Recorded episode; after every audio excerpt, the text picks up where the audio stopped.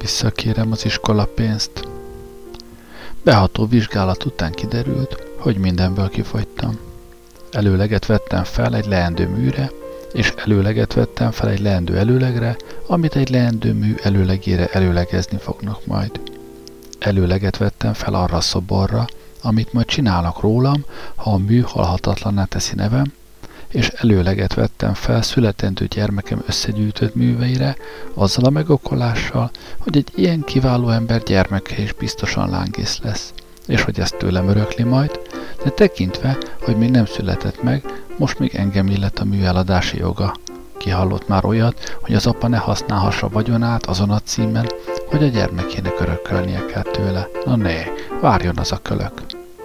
Mindezeket az előlegeket elköltöttem, Mától számítva 322 évre felvettem havi fizetésemet is, elköltöttem nyugdíjamat és díszsírhelyemet, amit a kerepesi temetőben kapok az utókortól. Egy vas nélkül ültem a kávéházban, ekkor odalépett Gárdos Andor gépészmérnök. Mondd kérlek, hol van Pittsburgh? Nem tudom. Nem tudod? Kérd vissza az iskolapénzt. És eltűnt és én meghökkenve neszeltem fel a szóra. Hopp, csa! Hm, ennyi, ennyi. Fél óra múlva ott voltam az egyetem kvesztúrájában. Kérem, elgeográfia tanárral szeretnék beszélni. Tessék, erre. Bemegyek. A tanár idegesen fogad. Mi tetszik? Kérem szépen, nem tudom, hol van Pittsburgh. Bánom is én, nálam nincs. Mi vagyok én? Lak és címjegyzék. Pardon, tanár úr, az nem úgy van. Én itten tanultam földrajzot, engem itten a pénzemért megtanítottak, hogy hol van Pittsburgh, és én nem tudom, hol van. Tehát rosszul tanítottak. Tehát kérem vissza az iskolapénzt. Tehát mi vagyok én? Magamnak is annyiba van. A tanár pillanatnyig megkövülve merett rám, aztán megvakarta a fejét, aztán az én fejemet vakarta meg. Nézze csak, mondta békülékenyen, gondolkodjék. Biztosan tudja maga, csak elfelejtette. Gondolkodtam, de nem jutott eszembe. Biztos a pénz, örvendeztem magamban. Nem tudom. Na, mondja valamit, akármit, hát ha, mondta a tanár reménykedve. Megint gondolkodtam, közben észrevettem, hogy a száját halkan mozgatja, felém hajol. Pardon, tanár úr, szóltam erélyesen, ne tessék súgni, akkor nem gilt. A tanár szégyenkezve sütötte le a szemét. Szóval, nem tudom, folytattam erélyesen, kérem vissza az iskolapénzt. Kérem, erre nincs felhatalmazásom, hanem majd le fog vizsgázni megint. Ebből még nem látom, hogy mit nem tud. Ettől még eleget tudhat. Rendes vizsgálatot ejtünk, és megállapítjuk, hogy mit nem tud. Megköszöntem a felvilágosítást, a tanár kezet fogott velem, és szerencsét kívánt a vizsgához, amelynek határidejét három hétben állapította meg. Most szorgalmasan készülök a vizsgára. Egyúttal folyamodtam újabb érettség irányába, valamint az elemi iskolai igazgatóságot is megkerestem kérésemmel, hogy adják vissza az iskolapénzt. Ott azt felelték, hogy szabályszerűen felszerelt igazolványjal kell bizonyítanom, és szerint nem tudok írni. Barátaim, akiknek jelen humoreszkem első részét felolvastam, arra unszolta, hogy egyszerűen küldjem be ezt, mert szerintük fenti követelmény e művem alapján feltétlenül megállapítható.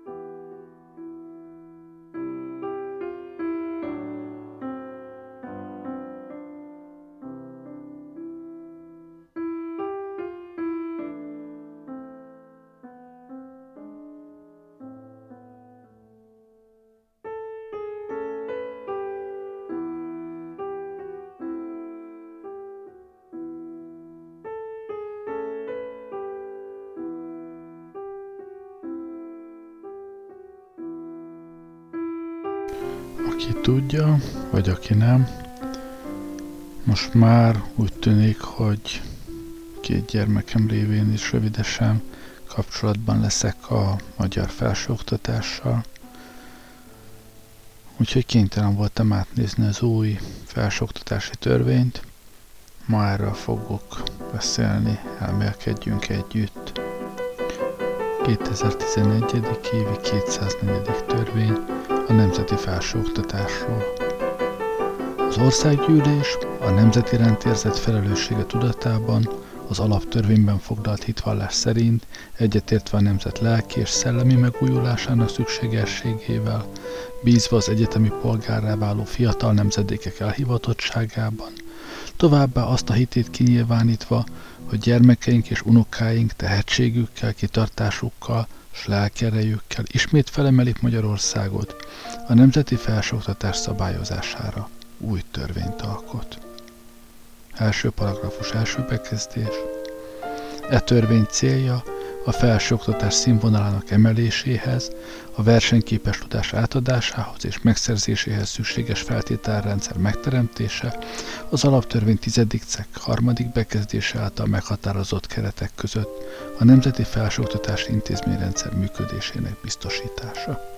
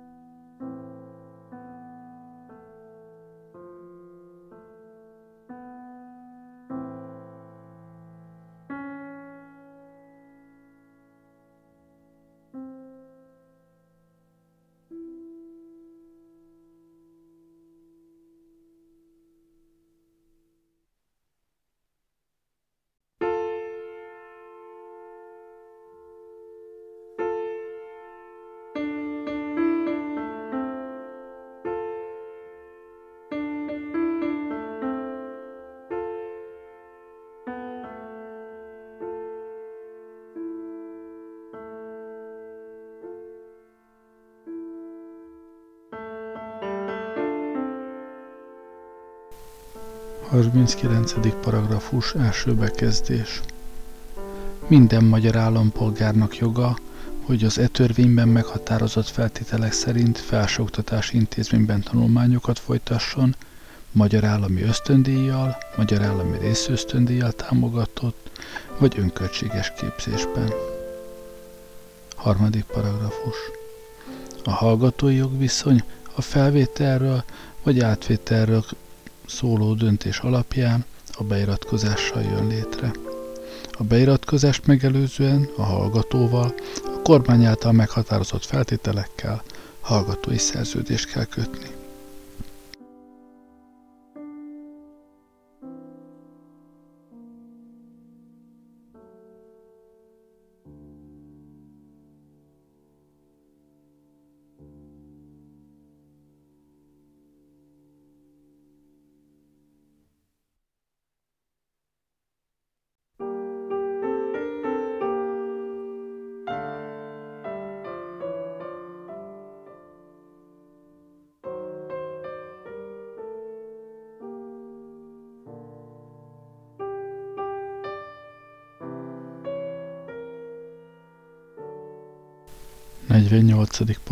Paragrafus. A hallgatót magyar állami, rész, ösztöndíjas vagy önköltséges képzési formára kell besorolni.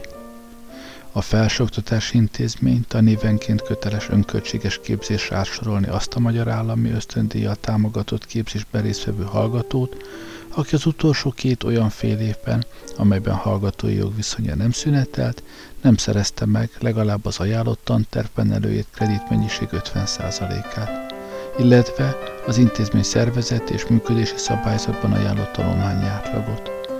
A felsőoktatási intézmény az átsorolásról kivételes méltánylást érdemlő esetben eltekinthet.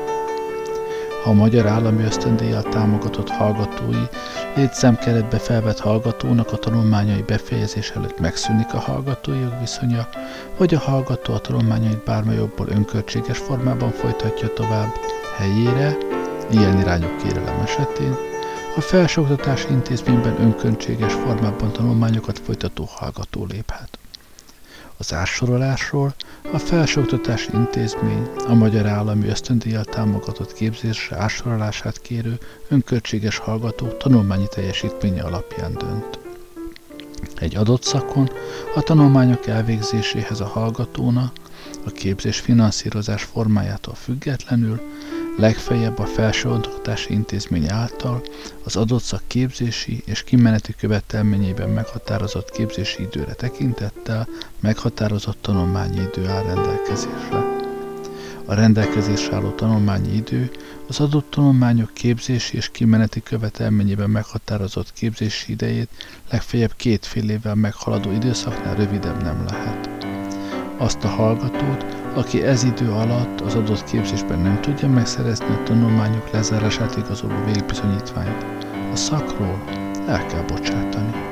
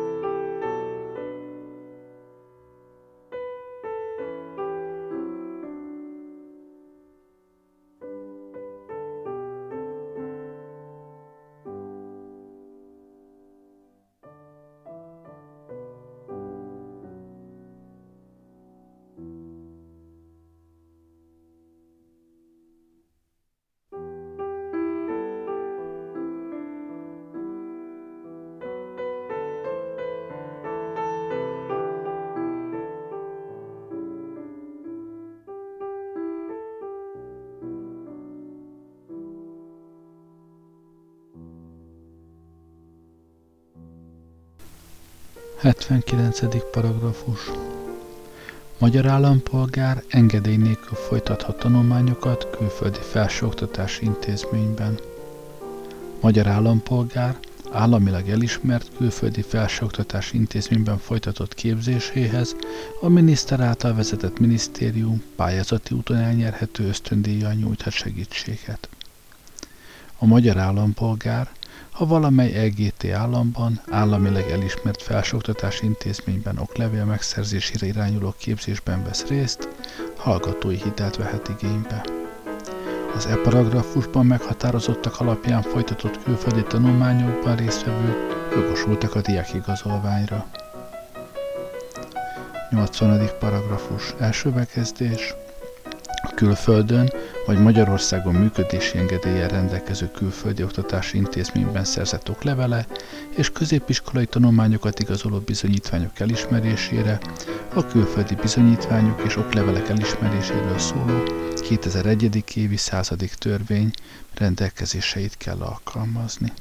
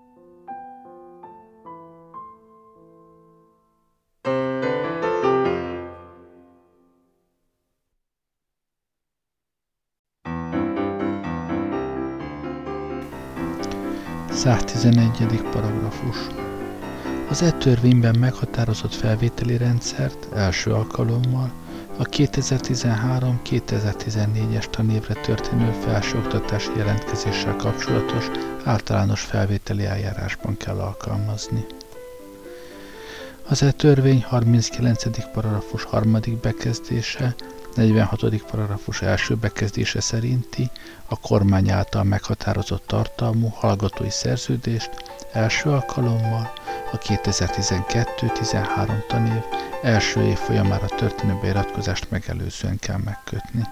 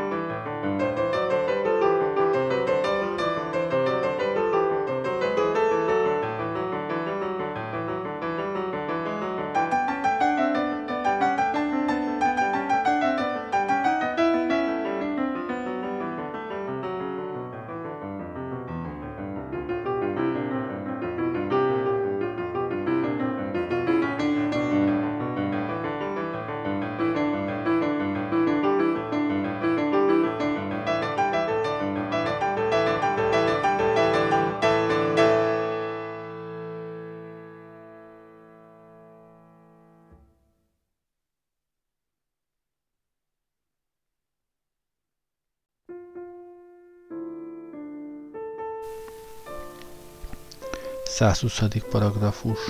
Első bekezdés. Hatáját veszti a felsőoktatásról szóló 2005-ben 139. törvény. Itt azért nem állom meg, hogy egy, egy kicsit elmélkedjek. Ugye az előbb elhangzott, hogy az ebben a törvényben meghatározott felvételi rendet első alkalommal a 2013-14-es tanévre történő beiratkozásra jelentkezéssel kapcsolatban kell alkalmazni. Viszont 120. pont szerint pedig hatáját veszti a 2005 139. törvény, ami az eddigi felvételi rendet határozta meg. Most akkor igazából halvány gőzöm sincs, hogy a 2012-13-as tanévre, ahova a fiam felvételizik, milyen törvény alapján kell a, a felvételiket lebonyolítani. A régi már nem hatályos, az újat pedig csak az, azután következő tanévtől kell alkalmazni a felvételi rendjére. De hát azért van még pár homályos kérdés, majd még kitérek ezekre is.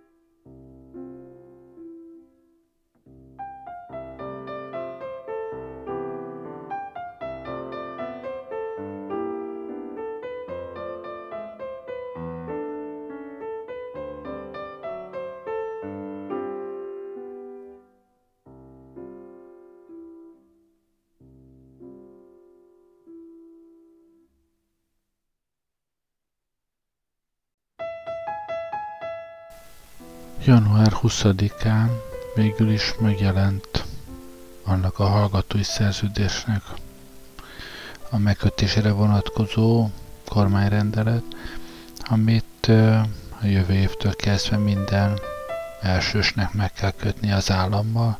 Hallgassuk meg, hogy ennek mi is lenne a tartalma. A felsőoktatási törvény és a vonatkozó kormányrendelet előírásai szerint állami ösztöndíjjal vagy állami részösztöndíjjal támogatott képzés esetében a beiratkozás előfeltétele a hallgatói szerződés megkötése. A hallgatói szerződést a hallgató és az állam nevében eljáró oktatási hivatal köti meg. A hallgatói szerződés határozatlan időre jön létre, melyben az állam vállalja a hallgatók képzésének megfelelő arányú finanszírozását, a hallgató pedig vállalja a hallgatói szerződésekről szóló kormányrendeletben meghatározott kötelezettségei teljesítését. Az állami ösztöndíjjal vagy állami részösztöndíjjal támogatott hallgató főbb kötelezettségei. Meghatározott időn, de legfeljebb a képzési idő másfélszeresén belül megszerezni az oklevelet. Az oklevél megszerzését követő 20 éven belül az általa állami ösztöndíja vagy állami részösztöndíja folytatott tanulmányok ideje kétszeresének megfelelő időtartamban magyar joghatóság alatt álló munkáltatónál társadalmon biztosítási jogviszonyt eredményező munkaviszonyt, munkavégzésre irányuló egyéb jogviszonyt létesíteni, fenntartani, vagy magyar joghatóság alatt vállalkozási tevékenységet folytatni.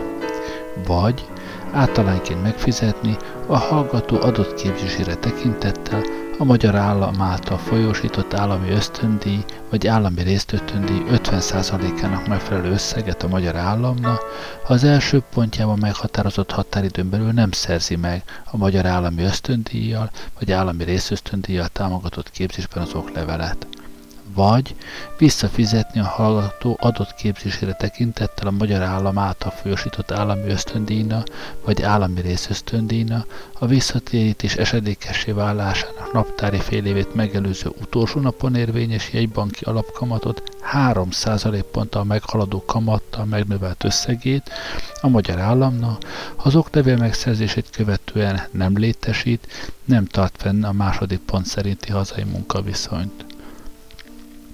A hitéleti képzésben résztvevő állami ösztöndíjas vagy állami részösztöndíjas hallgatót a második és negyedik pontban foglaltak nem érintik. Határon túli magyarok a második pontban foglalt kötelezettséget a származási országban is teljesíthetik.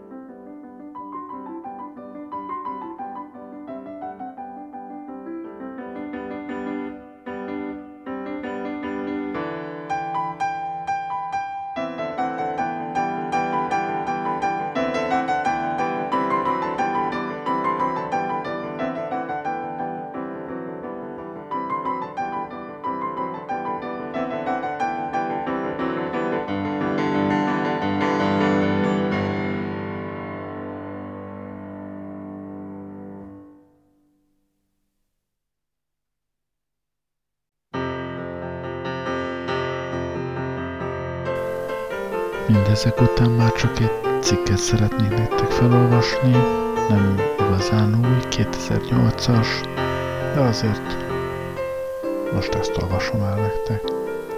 Tanulj ingyen, legyél skót.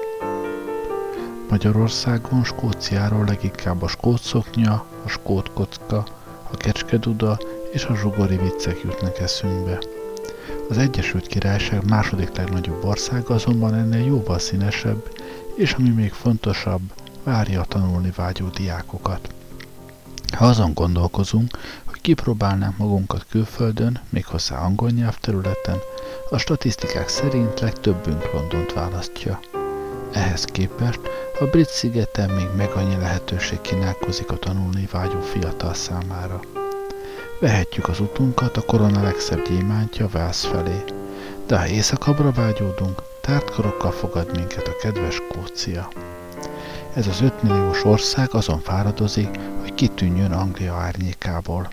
Ennek egyik nagyszerű hozománya, hogy minden Európai Uniós állampolgár számára a skót állam támogatja az egyetemi alapképzést. Ráadásul rengeteg olyan szakot indítanak a skót egyetemek, amelyekkel Magyarországon még nem találkozhatunk.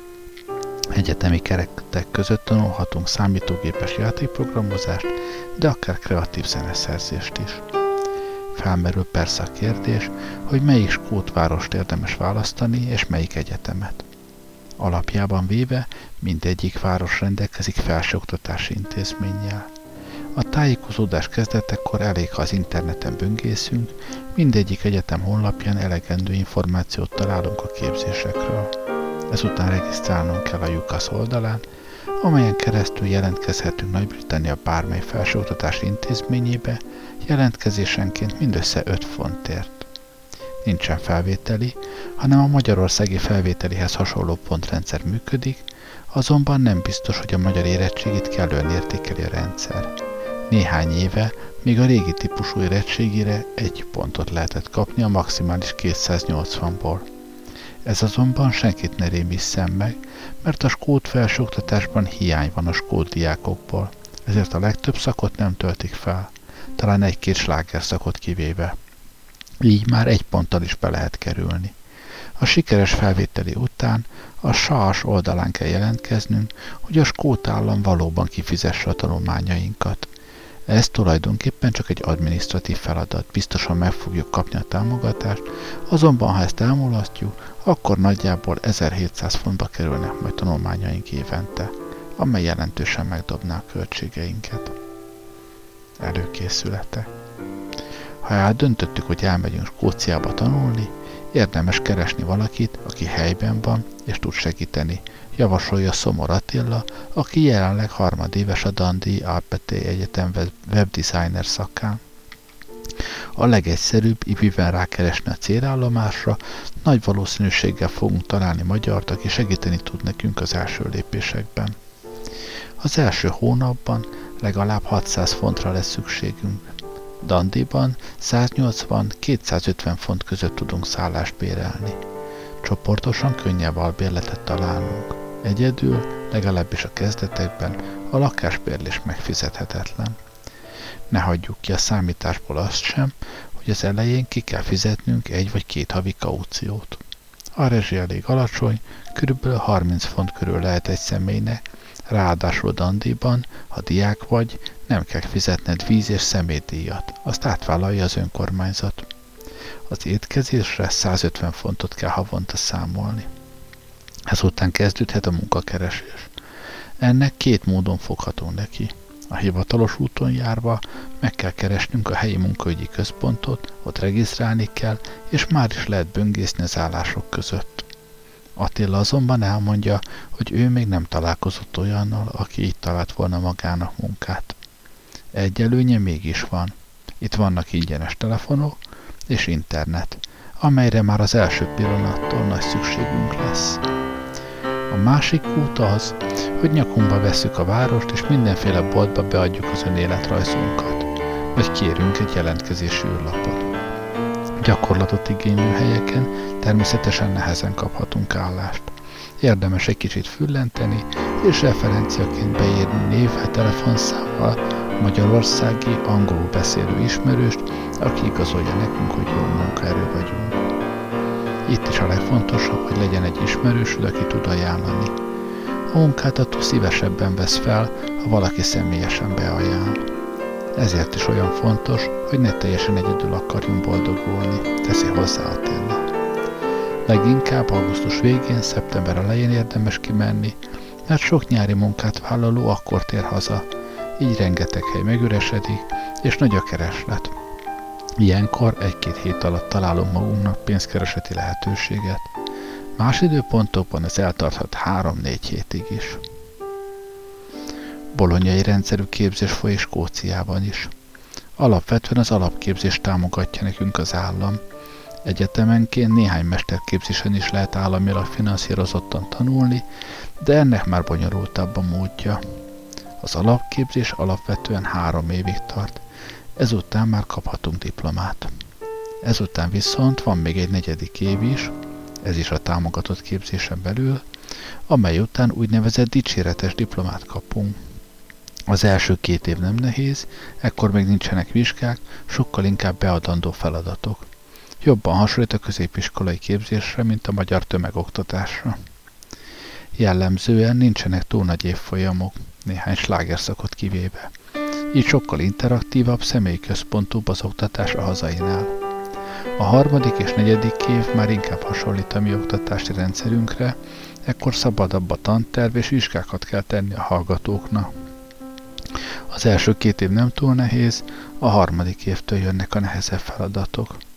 Ha valaki már az első két évben is döcög, akkor érdemes elgondolkodni rajta, hogy neki való-e az a szak, meséli Attila. Nagyjából 15 órát kell bennenni az egyetemen egy héten. Emellett nyugodtan lehet dolgozni is, és normálisan keresni. Attól sem kell félni, hogy munka mellett nem marad semmi idő a tanulásra. A kampuszokon pedig nem csak tanulni lehet.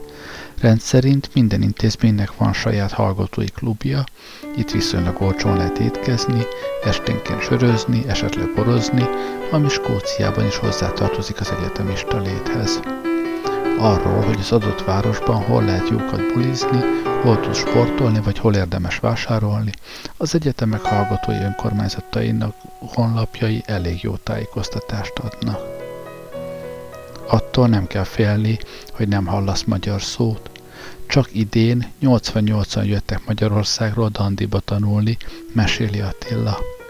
Hazánk fiai és lányai mellett még sok lengyellel is találkozhatsz. A skótok vendégszeretők elfogadják a kelet-európaiakat.